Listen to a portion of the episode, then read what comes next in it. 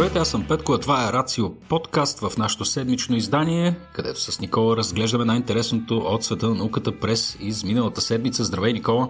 Здрасти, Петко! Надявам се, че те намирам в добро здраве, приятелю. И аз се надявам. За сега поне нямам никакви притеснения или поне налични симптоми. стана, стана традиционно, дали поради времето, в което живеем или просто напредналата ни възраст, обикновено да се, да се припитваме именно първо за здравето, кое, кое те боли, кое не те боли, какво си хванал и какво не си хванал. Става малко странно вече, не мислиш ли? А и тази година трябва да признаем, че пожеланията свързани с здраве и липсата на заболявания са по-актуални от всякога. М, да, за добро или за лошо. За Нищо. добро или за лошо, да. Днес предлагам а, да се фокусираме малко върху космически новини, както ти си направил всъщност в а, нашия предварително разписан сценарий. На мен ми харесва а, подбора, тъй като първото нещо, за което си избрал да си говорим днес е всъщност и едно от най-интересните неща, които се случи буквално преди няколко дни. А, една новина свързана с кораба Starship на SpaceX. Парадоксална до някъде новина, тъй като а, включително и нашата редакторска колегия в Рацио е определи като безусловен успех. А, също и в някои медии се, така се твърдеше, че това е нали, при все, че беше придружено с една мощна експлозия при приземяване, че всъщност мисията е била успех. Да се надявам сега в следващите няколко минути, Никола, всъщност да ми обясниш защо един ам, видимо така сериозен инцидент като зривяване на космическа ракета при кацане а, всъщност е успех. Ами, първо трябва да кажем, че теста на Starship го чакаме от доста време. SpaceX вече през последните години и половина а, даже по-малко от година и половина в интерес на истината. Практически от началото на годината тестват различни варианти на тази своя ракета. Някои от тях бяха сравнявани с летяща летящ силус за зърно, тъй като отдалече на това приличаше и така нататък. Той отблизо на това прилича, между другото. Но трябва да признаем, че този тест беше много дълго очакван. Не за друго, ами защото това беше първият тест, при който беше тестван пълнометражна версия на Starship. Говориме си за осмата версия или SN 8 а, варианта на Starship, който вече е с абсолютно пълната си големина, която беше предвидена да бъде космическия кораб, иначе казано с дължина 50 метра и ширина 9 метра. А, ракетата е направена от а, нераждаема стомана, с което откровенно се различава от повечето ракетни дизайни, които се използват в момента от други компании и от космически агенции, които използват много по-скъпи сплави, с което SpaceX също се стремят да намалят допълнително цената на, на, на своя апарат, за да, могат да, за да могат да се правят много повече бройки от него, mm-hmm. с желанието им да изстрелват а, възможно най-много на година, веднъж когато бъде завършен. А... Тук, извинявай, искам само да те прекъсна за малко, тъй като каза, че корабът е бил в неговата цялост и големина, така каквато се очаква да бъде в крайната му форма, но това, което съм чел и съм виждал като първоначален концепт, всъщност е ракета, която е доста по-голяма от наличните ни там дали, енергия, Ариана и, и, и, и прочее. Тук за какво точно говориш, тъй като 122 метра, мисля, че беше а, така крайният размер на, а, на ракетата, а сега това, което виждаме е 50. Аз Точно... нещо съм се объркал или какво става? Не, не си се объркал. Всъщност SpaceX разработват а, двете системи, които ще се съединят за да получат крайната ракета отделно. Всъщност Starship е а, космическият кораб, за кой, който се предвижда да излезе в космоса, след като първата степен на ракетата, която те наричат Super Heavy, а, изведе апарата извън земната атмосфера, което както всички, които са запознати с а, а, космическа динамика и орбитална динамика знаят, че най-много ресурси в една ракета се влагат и най-много съответно гориво се губи при изкарването на апарата извънземна орбита. В смисъл, минаването през атмосферата отнема чудовищно много ресурси. Mm-hmm. А, ние апарат Super Heavy все още не сме виждали, но вече се чуват сигнали, действителност, че а, първият а, вариант на Super Heavy ще бъде тестван в началото на следващата година, но това, което SpaceX искаха да направят е всъщност да покажат, че а, че въпросният апарат сам, самостоятелният апарат Starship също може да функционира достатъчно добре.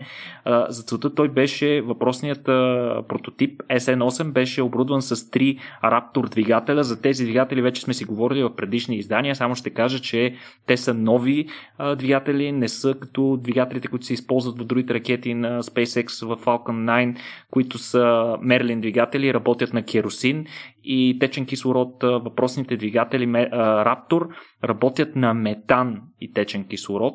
Това не случайно го казвам, ами защото Метана е една много интересна молекула, която може доста лесно, тя е доста по-прост въглеводород от керосина и може доста лесно да се получава с а, използване на, на, на различни а, химични методики, включително на места извън Земята, т.е.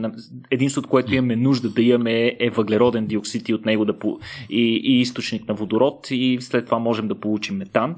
А, сега... а идеята, извинявай, чисто концептуално е в момента в който ние можем да се поздравим с Starship, вече кацнал на Марс с хора. Идеята е той там да презареди или все пак е предвидено да носи достатъчно гориво в себе си, за да се върне обратно?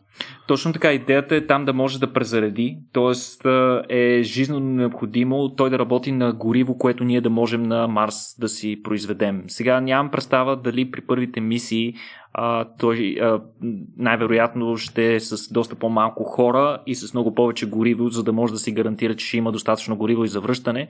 Но ако търсим нещо по-устойчиво, с което да можем периодично да пращаме екипажи от много хора на там, то със сигурност на там и обратно, то със сигурност ще трябва да имаме възможност да произвеждаме, да си направиме база за производство на гориво и на съответното друго небесно тяло. Като аз лично по-скоро смятам, че първите тестове на подобни апарати, дали ще бъде на дали ще бъде на Starship или ще бъде нещо производно на SLS, ще бъдат по-скоро на Луната. Не биха се поели подобни рискове с изпращане на много хора директно към Марс, без да знаем дали имаме възможност да ги върнем. Значи да потенциално на първата мисия няма, не трябва да очакваме, че там те на място ще тестват. Макар, че може би ще я тестват. За, за какво биха били един цял полет? Нали, да Еми... тестват, да си произведат малко метан, но ще се подсигурят във всеки случай. Нали? Аз предполагам, че докато се стигне до ниво ниво да бъде изпратен Starship на там, то при всички случаи много други апарати ще бъдат изпратени в тази посока. Някои от тях могат да носят роботизирани апарати, които да тестват този механизъм за производство на, на метан на място на, на Марс. Така че ние със сигурност ще знаем дали това може да се случи много преди да пратим хора. А, с тези мисии не се залага никога на нещо несигурно, винаги се залага на сигурно, така че тези технологии ще бъдат тествани предварително. А припомни ми, какви бяха амбициите всъщност на SpaceX от гледна точка на сроковете? Кога можеше да очакваме първия мъж и жена на Марс? О, това е изключително сложен въпрос, защото тези планове конкретно за, на SpaceX непрекъснато се менят, докато да кажем на НАСА плановете а, са доста по-реалистични, те дават реалистични дати, които са доста напред в бъдещето. И дори те доста често си позволяват а, отсрочки, то при SpaceX нещата са доста по, нека го кажем директно, маркетингови. А, в смисъл те из, изразяват някакви абсолютни а, почти нереалистични а, срокове, включително а, примерно при тестването на, на, на Starship, а, самият Илон Маск след а, последния тест а, беше цитиран да казва, че очаква а, съответният Starship да бъде изстрелян в орбита до година, което почти много трудно би могло да стане. Достигане на орбита до година би било наистина нещо изключително впечатляващо, но пък SpaceX не веднъж са, не веднъж са ни затваряли устите на наши скептиците. А, от друга страна обаче почти винаги отвъд предварителните си срокове, така че предпочитам да не коментирам срокове, да се върнем върху това, което се случи в сряда или ранните часове в четвъртък българско време. Само, само извинявай, да, пак ще си позволя да прекъсна преди да минем конкретно към инцидента, защото наистина е интересно да разберем какво точно се е случило, но само една кратка препратка отново към размера на, на ракетата, тъй като а, в момента гледам графики, а, наистина се очаква така цялостния завършен космически апарат заедно с бустерите да е нещо, да е нещо чудовищно. И тук виждаме една цифра, която малко ме шокира и не съм сигурен дали е, дали е, дали е грешка относно ам, нали, количеството товар, което този космически кораб може да поеме, предвидено е до 100 човека. До 100 човека и 100 тона товар двете едновременно. 100 тона товар с 100 човека да могат да отидат на Марс. Това е амбицията в момента. Точно така. Това е силно, силно потрясаващо, скандално, е, това, скандално да. е на фона на това, което се случва. Това нещо ще изисква а, много сложни, развитие на много сложни технологии, които не, не са налични в момента, включително способността да а, се презарежда космическия кораб в космоса. Идеята, а, първоначалната идея е всъщност първата и втората степен а, да достигнат заедно в а, космоса, а, като едната, да кажем, а, в, в първия си вариант и двете степени ще съдържат много гориво. Тоест, а, в, а, представете си една ракета, която има първа и втора степен. А, първата и втората степен заедно ги изкарваме в космоса, до там им стига горивото и те се изчерпва горивото, след което а, нали, те съдържат и някакъв полезен товар, след което ние изстрелваме втора подобна ракета, която вместо полезен товар в а, горната си част, в Starship частта, има само гориво, а, след като изстреляме, двете части трябва да се скачат и едната да прехвърли горивото си на другата, така че тя да има необходимото гориво, за да направи маневрите да стигне до Марс. Както се сеща, това е чудовищно, Боже, чудовищно сложно е, да, така че ще видим какво ще стана, но както самия ти казваш, да, наистина пълно, пълният размер на ракетата ще бъде 120 метра заедно с супер хеви частта, нали, първата степен и според а, спецификациите дадени от SpaceX ще може да носи 100 тона и да превози 100 човека до Марс. Впечатляващо. Добре, нека да се върнем конкретно на инцидента и да, и, и да ни разкажеш какво точно видяхме ние по телевизията или YouTube или кой където е гледал. Ами, кой където е гледал, нещо се случи в сряда американско време или раните часове на четвъртък българско време от базата в Бока Чика, което е близо до мексиканската граница. Тази, този космодрум се използва от SpaceX от известно време. А, така, още, още преди тестовете в интерес на истината, SpaceX обявиха неколкократно в седмиците преди това, че шанса мисията да е напълно успешна е практически много нисък, много по-малко от 30% а, обявиха те вече към края, малко преди теста. Между другото, теста беше отложен с един ден заради неподходящо време. И в крайна сметка а, въпросният апарат, той между другото оборудван с три Raptor двигателя, както вече споменахме, той извърши а, тестови полет, който трая около 7 минути точно както по план достигна тестовата височина от 12,5 км, за които се издигна сравнително доста бавно, като за, като за космическа ракета, но просто и размера е доста голям. доста от хората, които коментираха ситуацията още в началото при стартирането на двигателите, бяха леко скептични и бяха такива, а, какво се случва, защо нали не поема? И после всички реагираха, а, колко бавно се издига. Разбира се, вероятно това по-нататък ще бъде регулирано, когато бъдат инсталирани допълнителни повече Raptor двигатели, които ще имат необходимата товароподемност за да вдигнат по-бързо ракетата. иначе, какво се случи? Всичко беше абсолютно безпогрешно, вървеше по протокол а, и предизвика истерия по цял свят, където всички коментатори пищяха от задоволство, твърдейки, че никога не са очаквали през живота си да видят такова нещо да се случва. Но в крайна сметка при опита за вертикално кацане а, ракетата Starship а, не успя да забави достатъчно спускането си и при докосването на пистата, тя докосва твърде висока скорост и съответно се взриви, но всъщност ние видяхме невероятни неща от тази ракета, а, успях, видяхме едно успешно издигане, а, успешно превключване на, на успешно превключване на двигателите от един резервуар на друг, от задните резервуари на тези, които са отпред, което е необходимо при вертикалното кацане. Освен това, доста успешен контрол на спускането видяхме, посоката на спускането, което се извършва с помощта на едни подвижни контролни повърхности на опашката на, на ракетата. Изключително впечатляваща маневра, за която само бяхме чели. Това е една специална маневра, която космическия кораб извършва, а, за да се забави по-бързо заради огромния си размер, за да не се харчи гориво само за да забавянето, се предвижда след като достигне контролната височина при падането си, ракетата да се обърне буквално по корем. Това е изключително сложна маневра, при която участват и трите двигателя.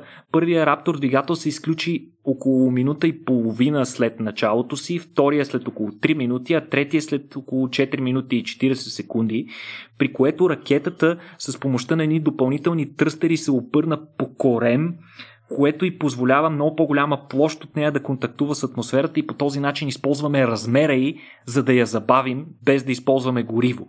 След което на определена височина Тръстерите изключително рязко обърнаха ракетата и я позиционираха директно отново в вертикална позиция. Двата двигателя а, на Раптор се стартираха заедно и при което ракетата забави значително а, скоростта, с която се спускаше и точно в този момент започнаха проблемите. Единият раптор двигател се изключи, а другият започна да бълва един жълто-зелен а, пламък, което беше сигнал, че нещо не се случва като хората. Впоследствие от компанията обявиха официално какво всъщност се е случило за съжаление се е образувал, се е получило ниско налягане на горивото, което идва от допълнителните резервуари, поради което недостатъчно гориво е стигало до двигателите и те не са работили достатъчно ефективно, което е довело, разбира се, и до тяхния отказ, малко преди кацане и съответно разбиването, което пък беше доста зрелищно. Видяхме грандиозна експлозия, видяхме в последствие много хубави кадри с висока разделителна способност, на която се виждат как парчета, се, парчета от ракетата се разлитат във всички посоки, но може би най-впечатляващия за мен кадър беше малко преди експлозията, момента в който ракетата докосна земята, тя за някакъв миг остана права така както трябваше да бъде и, и, и ни позволи един вид да си мечтаем, че следващите тестове ще бъдат много по-успешни, но действително всички космически агенции, всички специалисти поздравиха SpaceX, защото това беше истински революционно ракетата за един полет извърши неща, които никоя друга ракета никога с подобни размери не е извършвала. Тестваха се изключително много системи. А, съответно от SpaceX обявиха, че а, данните, които са получени са изключително ценни за в бъдеще и ще им помогнат много по-добре и много по-финно да регулират полета на, на бъдещите старшипове. И съответно пък обявиха, че следващата версия на Starship вече е почти готова и е в процес на сглавяне, така че съвсем скоро ще можем да видим изстрелване и на едно, надяваме се, малко, по, малко по-успешен опит за, за, за подобно изстрелване и съответно успешно приземяване. Иначе за сравнение, само това, което ви разказах, Старшип, който беше тестван в четвъртък беше само с 3 Raptor двигателя, докато това, този, тази първа степен, за която си говорихме в началото с Петко, така наречената супер хеви част, ще бъде с 28 такива двигателя. А, аз на мен ми е малко трудно да си го представя, но смятам, че ако доживеем да видим подобно изстрелване, то това ще е нещо, което ще помним до края на живота си. Добре, ти тук описа сложните маневри, които кораба е извършил. Малко може би наивен въпрос, но всичките тези системи са автоматизирани, нали така? Няма някакъв човек, който да ги управлява тия работи. А, до голяма степен те са автоматизирани. Разбира се, има хора, които следят в реално време абсолютно всичко, което се случва и могат да въвеждат необходимите корекции, но в крайна сметка а, това, което, тъй като се изискват реакции на системите, които са в рамките на милисекунди, за да, за да се гарантира, че полет е успешен, затова максимално количество от тези процеси са автоматизирани. Съответно, за стабилизацията в различни посоки на ракетата се използват жироскопи и неща, но въпреки всичко екипът на SpaceX, който следи, те са разделени на различни хора, различни хора отговарят за мониторинга на различни системи и могат в реално време да регулират някакви неща, особено на такива тестови полети. Питам, защото си представям, нали, естествено, като сме си представили някакви полети до Марс и прочее, винаги сме романтизирали малко начина по който би изглеждало това нещо и е, е, част от романтиката, разбира се, включва един а, героичен образ на, на пилота на космическия кораб. В случая си говорим за мисия, която при всички положения ще е почти на 100% автоматизирана, включая всички тези фази, които ти описа с презареждане, с кацане с, а, и така нататък. Ами, то това аз не съм сигурен, че е кой знае колко положително. Не знам, Петко, ти дали би се оставил изцяло на контрола на някаква машина. Но а, винаги би било добре да знаем, че един опитен човек, който може ръчно да поеме контрола, ако някой от системите откаже, е зорко наблюдава случващото се и това е важно условие при абсолютно всички космически полети, включително и такива тестове, а, включително за това, че понякога, когато ракетите излязат извън контрол. А, има и така наречения dead switch, при който ракетата може дистанционно да бъде детонирана. Идеята е съответно, ако излезе извън контрол, да, да я унищожим преди да е нанесла някакви по-сериозни поражения, примерно да падне някъде в населено място. Така че хора управляват всичко, във всеки един момент имат контрол над всяка една от системите, но с цел нещата да се случват като хората. Голяма част от нещата са автоматизирани. Да се случват като хората. Тук риторичният девайс е много хубав. За да се случват нещата като хората е необходимо те да бъдат автоматизирани.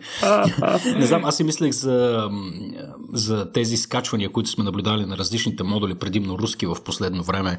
А, нали, съответно космическия кораб, кажи го да е Заря, Съюз и така нататък с скачването на Международната космическа станция, при които част от тези мисии са, нали, въпросното скачване се е извършвало и с ръчно управление и съм гледал така тести, тестимони на, на пилоти и летци, които разказват всъщност колко сложна маневра е. Това да си представих, имайки предвид колко е сложна операцията, която предстои за да направим едно успешно кацане на Марс и представям, че един човек действително няма един или двама, трудно биха се справили с нали, да координират до такава степен а, така, своите, своите движения и така нататък, за да подсигуря, че, а, че един такъв полет би бил безопасен. Не знам, безспорно, безспорно невероятно предизвикателство. Аз също се изкефих на експлозията. А, сигурно немалко от вас са попадали в тази мрачна част на YouTube, в която са така на луп, можем да гледаме такива неуспешни стартове на ракети. Но както се оказа, това далеч не е неуспешен старт. Напротив, като proof of concept, новината е изключително положителна и това е, и това е много яко. Знам, SpaceX имат вече така навика да ни радват почти всеки път, което е много странно да, да, да, да се показва подобна устойчивост. Много готино. Другата космическа новина, Никола, за която искам си говорим е, видях също, явно аз съм човек, който консумира мас медии, тъй като там предимно виждам нещата, ти си този, който се роби в по-специализираните неща. Видях едни много интересни снимки на японски учени, които пренасят в ръцете си една много малка котия с размер на стандартен рацио подарък за коледа, а, в което се намира така, материал взет а, от астероида Рюго. Това също е една успешна мисия. А, искаш ли да ни разкажеш и за това? Това се случи миналата неделя, доколкото си спомням. Точно така, това се случи на 6 декември. Всичко мина точно по план, както беше предвидено. Ние за Хаябуса 2, а, една от основните мисии на JAXA, на Японската космическа агенция, си говориме много от а, последните ни подкасти. Чакахме с нетърпение а, завръщането на пробите, които Хаябуса 2 взе успешно от а, астероида Ряго. Та, както ти сам спомена, Както ти сам спомена, а, успешно се случи кацането в неделя. То се случи в пустинята в Австралия, на безопасно място, точно както беше предвидено. И тази проба, която, тази капсула, която японските учени с благоговение така носеха след като успяха да локализират и мястото, където тя се приземи с помощта на своя парашут, тя съдържа около 0,1 грама материал. Това е много малко на пръв поглед, но това не е изобщо малко за, за пробите, които за, за всъщност научната стойност, която може да носи подобна проба. Иначе а, къд, пробата стартира, нека да си припомним нейната история, тя стартира през 2014 година, след което достигна до своят обект на изследвания астероида, а, където събра проби, като това нещо се случва на 300 милиона километра от Земята, тъй като ти спомена а, в предишната новина за автоматизирането на извършването на разни процедури, то ако това на Земята е до някаква степен е лукс, който освобождава, а, освобождава ръцете и мислите на съответните астронавти, за да извършват други неща, то при мисии, които се случват на 300 милиона километра от Земята, това е абсолютно задължително. Автоматизацията е пълна. А, всъщност апарата извърши доста сложни маневри, засне добре астероида Ряго, след което пусна специален импактор, което представлява една а, солидна метална тежест, която той запрати по посока на астероида, след което тази тежест се блъсна в астероида и направи кратер, с което се отдели материал от вътрешността на астероида в космоса, който всъщност а, Хаябуса 2 успя да събере и след това а, пое дългия път обратно към Земята, за да го върне. А, всъщност капсулата, която виждате, не е Хаябуса 2. Това е а, капсула, която Хаябуса 2 е разтоварила от борда си и тя, и тя съответно от балистична траектория се е върнала на Земята. А, всъщност защо се съдържа толкова важна научна информация, защо е толкова важно да събираме проби от астероиди в космоса, ами всъщност при образуването на големи небесни тела, като например планети Луни или планети Джуджета, подобно на Плутон, да кажем, а, скалите, които ги образуват, са толкова много, че в крайна сметка те под въздействието на, на масата, на огромното налягане, което се образува във вътрешността на тези обекти, те се стапят, образуват се различни такива а, тектонични или геологични процеси, които водят до стапянето на тези скали, при което те се реформират. Докато при астероидите, които са по-малки тела, материята, от които те са изградени, не е била стапена от 4,6 милиарда години, когато всъщност се е образувала и Слънчевата система. Така че пробите, които ние съберем от тогава, ще са ни изключително полезни, за да, наберем, за да разберем какви, каква е била обстановката, когато се образувала Слънчевата система и съответно с какви материали е, са разполагали тези прототела преди образуването на планетите, ще ни позволи да търсим и следи от органични молекули, които могат да, допринес, да са допринесли за а, възникването на живота на Земята. Ще разберем повече за происходът на елементите, и происходът на живота и евентуално бихме могли да екстраполираме това и за други системи, за други звезди извън, а, извън нашата Слънчева система. Добре, а, а, само един такъв интересен въпрос, тъй като поне считам, че е интересен. Не знам, що сам си похвалих въпроса току-що, но като каза, че материалът е 0,1 грама и като имаме предвид, че науката по същество е кооперативна, предполагам, че ще има няколко агенции, които биха искали да боравят с това нещо, при все, че Джакса, че, че, че това е мисия на Джакса. Мисъл, как, как се случва това нещо с, с, с такова количество материал? Първо едните си играят с него, после другите, после третите? Или? Ами разбира се, предимство в а, тази ситуация има Джакса, тъй като цялата мисия е нейна, но всъщност Джакса и НАСА, които работят в тясно сътрудничество помежду си, са си подписали а, договор, според който и двете а, организации ще получат практически едновременно достъп до материалите и резултатите от изследванията, както и други организации, след, сред които между другото Европейската космическа а, агенция. Така че а, японците ясно са заявили още в началото на мисията, още преди изстрелването, че а, данните, които те ще съберат, а, ще бъдат свободно достъпни за цялото човечество и ще обогатят нашите цялостни познания, а няма страшни да са ексклюзивни. Пичове. Да, по принцип, наистина, японците са страшни пичове, по принцип.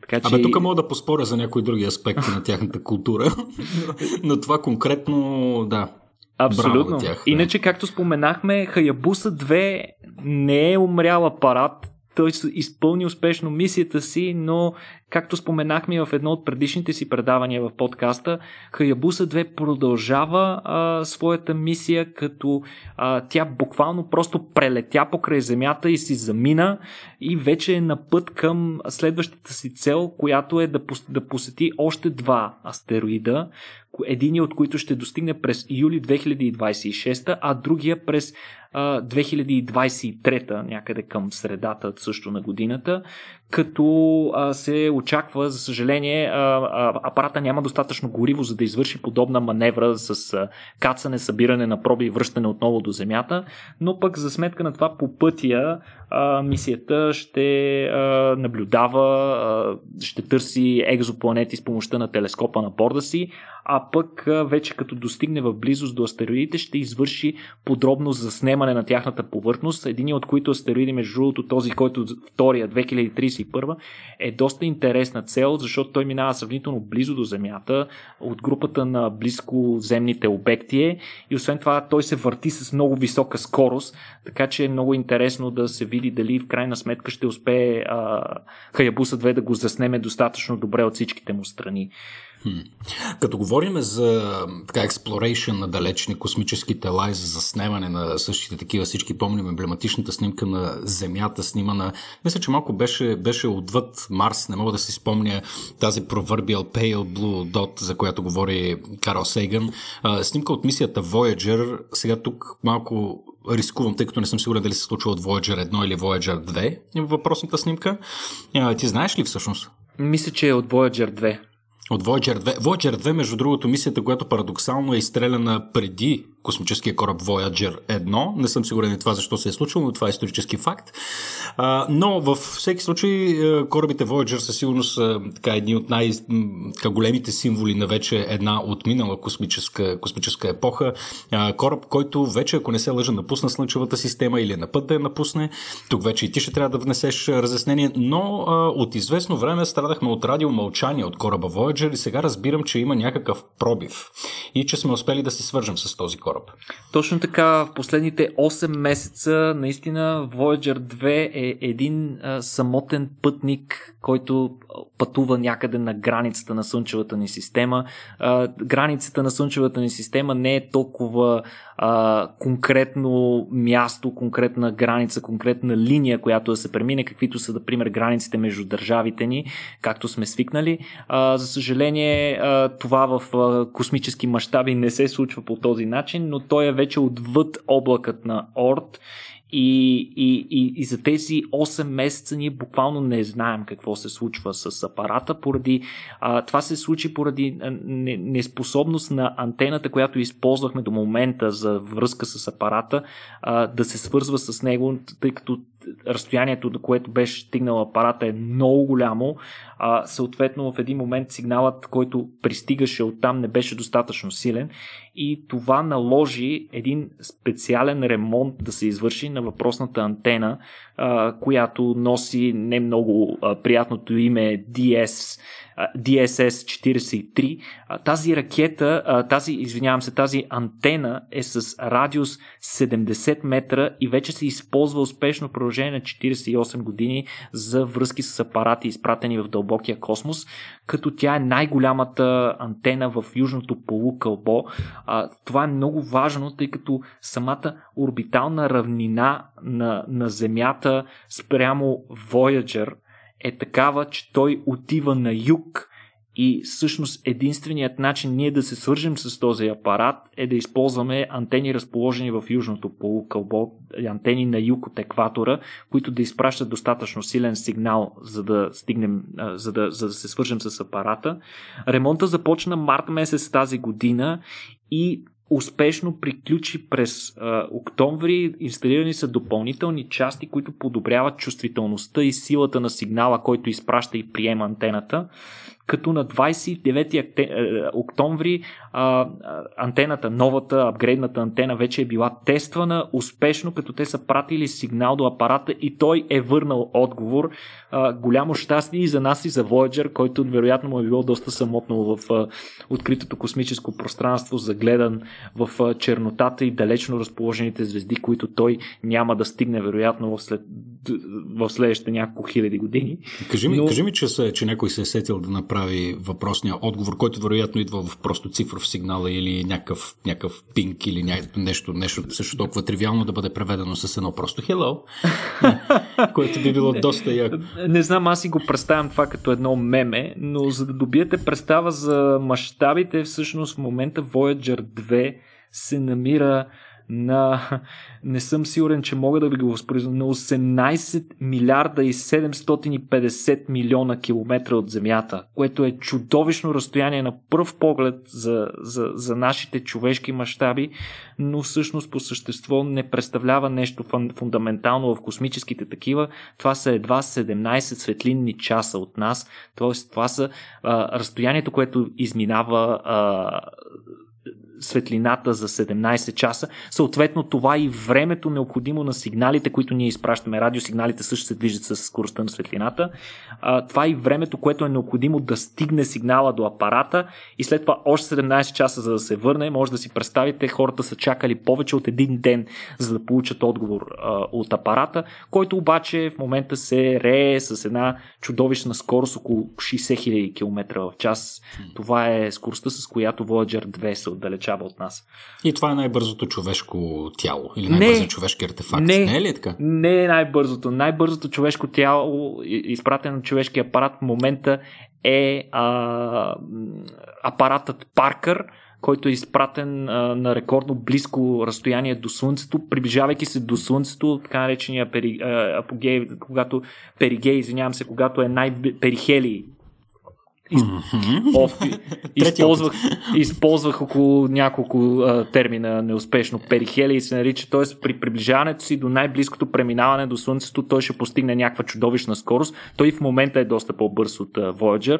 Той се засилва много и от а, огромната привличаща сила на Слънцето, което нека си припомним, че теглото на Слънцето, масата на Слънцето представлява някъде около 99,95% от масата на цялата Слънчева система. Фуф. Да, отново разстояние, скорости, е, главата ми тотално объркана, предполагам, така предлагам да се върнем все пак малко, малко на земята.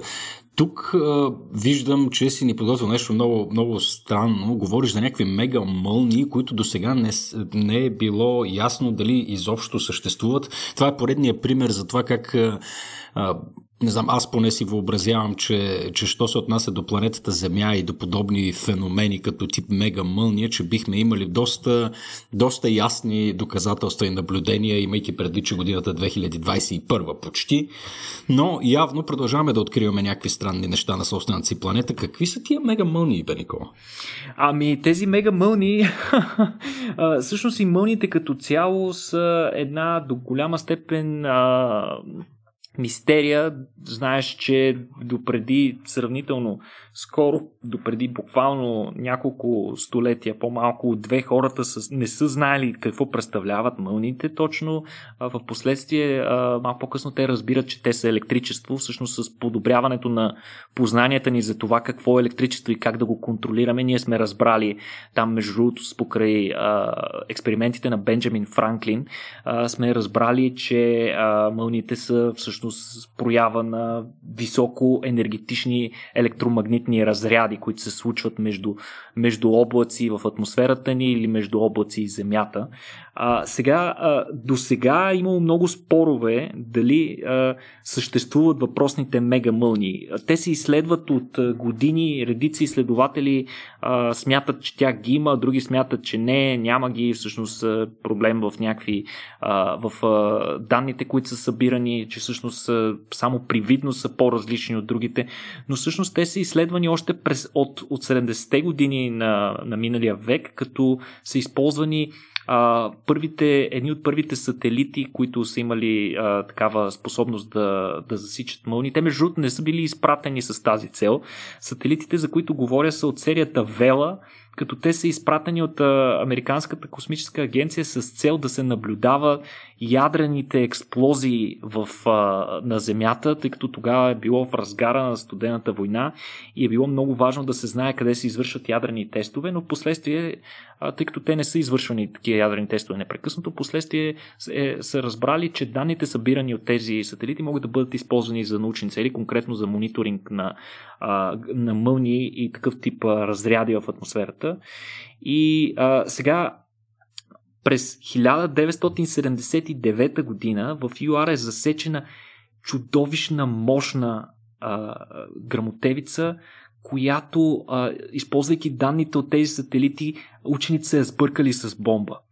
И те са трябвало няколко пъти да проверят данните си, за да се уверят, че всъщност не става дума за ядрена експлозия. А, през а, година пък по-рано край Нюфаундленд а, се случва супер мощна мълния. Тя не е била заснета тогава, доколкото знам от сателитите, но тя остава километри поражения, което включва разцепени дървета, съборени такива а, деформирани и стопени антени на хората, които живеят наблизо, а пък също така са били изпържени прекъсвачи, запалени трансформатори по стълбовете а, и включително имало гигантски кратер на едно място, което е много интересно всъщност, а, че може да се нанасят подобни поражения. Сега трябва да кажем, че подобни мълни са доста редки, доволно редки. Учените изчисляват, че частотата на появата им е някъде в около 5 на, на всеки 10 милиона мълни. А, сега, Между учени... другото, извинявай само, като каза експлозии и кратери, сега си спомням, че ам, не безизвестния, не безизвестното събитие или експлозия в Тунгуска 1908, ако не се лъжа, а, също се е спекулирало, че това може би се дължи точно на такава погромна мълния. Или неправилно си спомням. Ами това е една от, една от версиите. Основната mm. причина там да не знаем точно какво се случва е, че основната идея, основната теория, че това всъщност се дължи на болит, а, среща доста а, скептици, тъй като не са намирани никакви останки от болит, никакви останки от експлодирал а, астероид то там нямаше и кратер на всичкото отгоре. Значи, нямаше няма и кратер. Да, значи, да, да. Нямането на кратер се обяснява с явлението болид. В смисъл, mm-hmm. болидът е космическо тяло, което при контакта си с, с атмосферата се нагрява толкова, че в крайна сметка експлодира във въздуха, никога не достига Земята, за да предизвика появата на кратер, което не го прави по-малко унищожително като явление. Между... Аз съм чел много готина теория за това, че всъщност, мисля, че даже го коментирахме го в една от предишните, в един от предишните си подкасти, че всъщност е възможно изобщо астероида да, да, да не е стигнал до Земята и да не е експлодирал, а просто да е преминал през атмосферата и да си е заминал от другата страна, но тъй като при преминаването през атмосферата той чупи а, а, свръхзвуковата скорост и се получават едни брутални ударни вълни и всъщност тези ударни вълни може да са причинили щетите при Тунгуска. Но, но, но в случая не става дума за това. Аз лично по-скоро не вярвам, че става дума за мега мълния в Тунгуска. Не знам дали някога ще разберем, но учените изследват много активно тези явления. А, конкретно в случая става дума за едно изследване, което е направено възоснова на данни събирани между 2018 и 2020 година с помощта на нови сателити, а, а, няколко групи сателити, един се нарича Geo Stationary Lightning Mapper, която е специална мисия направена за изследване на, на мълните в а, земната атмосфера. А другата, другата мисия пък се казва Geostationary Operational Environment Satellites. Тя съдържа няколко сателита и двата сателита могат да засичат мълни. И те всъщност събирайки тези, тези, тези данни, учените им е било всъщност това, което те са успели да, да направят, да, да установят тази частота, която е от, която по-рано казах, че около 5 на 10 милиона, но пък сега конкретно тази, това изследване, за което говоря, събира тези данни заедно с по-стари данни, събрани от други сателити, други два сателита, и те са установили, а, благодарение на другите сателити, каква е пиковата мощност и каква е тоталната енергия за 2 милисекунди, която се произвежда от тези свръх големи мълни, които са много по-ярки, до хиляда пъти по-ярки от нормална мълния.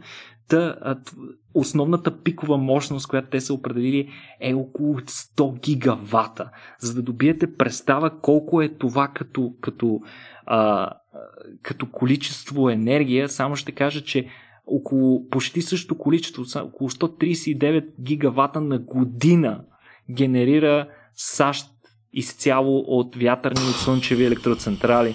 А това нещо, такъв разряд прави мълнята отведнъж.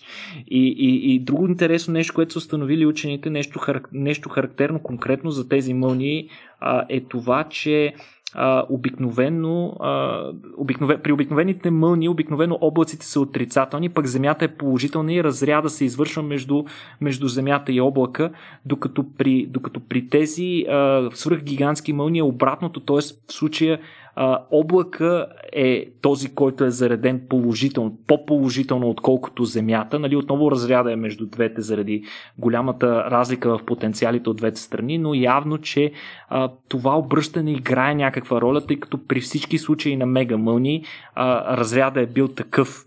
Иначе а, засечено е, че подобни мега мълни могат да предизвикат ни хоризонтални разряди. Представете си тези големи мълни, които преминават през цялото небе понякога, когато има грамотевична буря. Представете си такава мълния, която това преминаване се простира на стотици километри което наистина, наистина е много, много впечатляващо за, за, за, за нещастие на всички хора, а, които биха искали да наблюдават подобни феномени от дома си, включително и аз. А, тези неща няма да можем да ги наблюдаваме от дома си, тъй като учените са установили, че те най-често се случват в рамките на големи бури над океаните, да кажем, когато има някакви урагани, които знаете, че събират най-много мощност, докато са в, в, в, в океана, докато, докато се придвижат над водна повърхност и за това е малко вероятно да ги видим от дома си, но все пак такива неща съществуват, както и ти, Петко, каза нещо интересно. А, има все още феномени около нас, за които ние не знаем. Алелуя, Никола.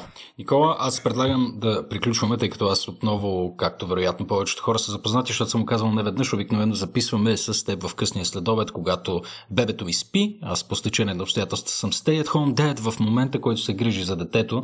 А, и понеже го чувам как вече шава, а, има, ако, ако, ако не искаме скоро да се чуе детски плаш и мрънкане, а, предлагам все пак да затваряме епизода и го правя с огромно съжаление. Между другото, тъй като виждам следващата новина, която е крайно любопитна, но ще си я запазим за следващия епизод, за хитри чайки, които са се адаптирали да причакват в междучасията в училищата и да крадат храна от учениците. А тъй като споменаваш завършек, аз пък ще се намеся тук, за да кажем нещо и за накрая, за, като, като а, примамка за хората, които са останали да ни слушат до накрая.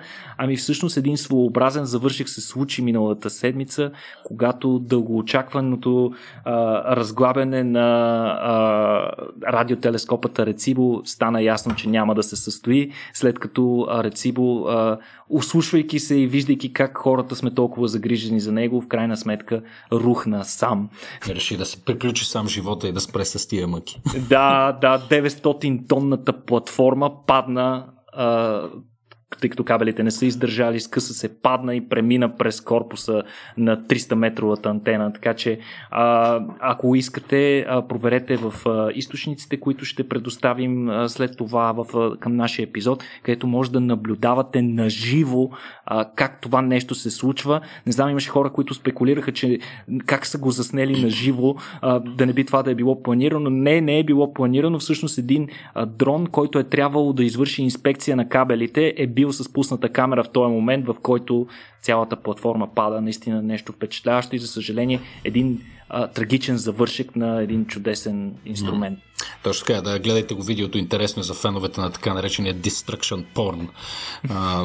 гледката, гледката е впечатляваща. Във всеки случай, Никола, благодаря ти много за това участие и за интересните неща, които ни разказа. Следващия път ще говорим за странното поведение на птиците. Нямам, честно казано, търпение, но отново ти благодаря. Благодаря и на Мелан за изключителната подкрепа, която те ни предоставят. Вече дълги години те са наши партньори а, и подкрепят това, което правим.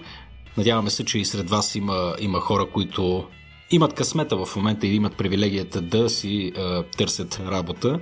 А, казвам го съвсем не саркастично, все пак дали, това, това е свободата, която а, позволява пък човек да попадне на правилното място и считам, че Мелан е именно такова място, така че проверете, проверете Мелан, софтуерна компания с дълги традиции в а, разработването на най-различни видове софтуер, българска, при това трябва да, трябва да уточня. Благодарности на Мелан, благодарности на вас, хората, които ни подкрепят в Patreon и ако искат да продължат да го правят, моля да продължат да го правят дори да не искат, тъй като, тъй като това е изключително много ни помага, за да можем тук с Никола да продължим да си разговаряме интересни неща, докато си пием кафенце. Така че мерси на патреоните, мерси на бъдещите патреони, които могат да ни подкрепят на patreon.com наклона на черта RACIO.BG. Аз сега отивам да направя кисело мляко с бисквити на две годишният ми син. Никола, на тебе желая хубав и спокоен ден и на вас Драги слушатели, както се казва по радиото, желая същото. Чао и до следващия път.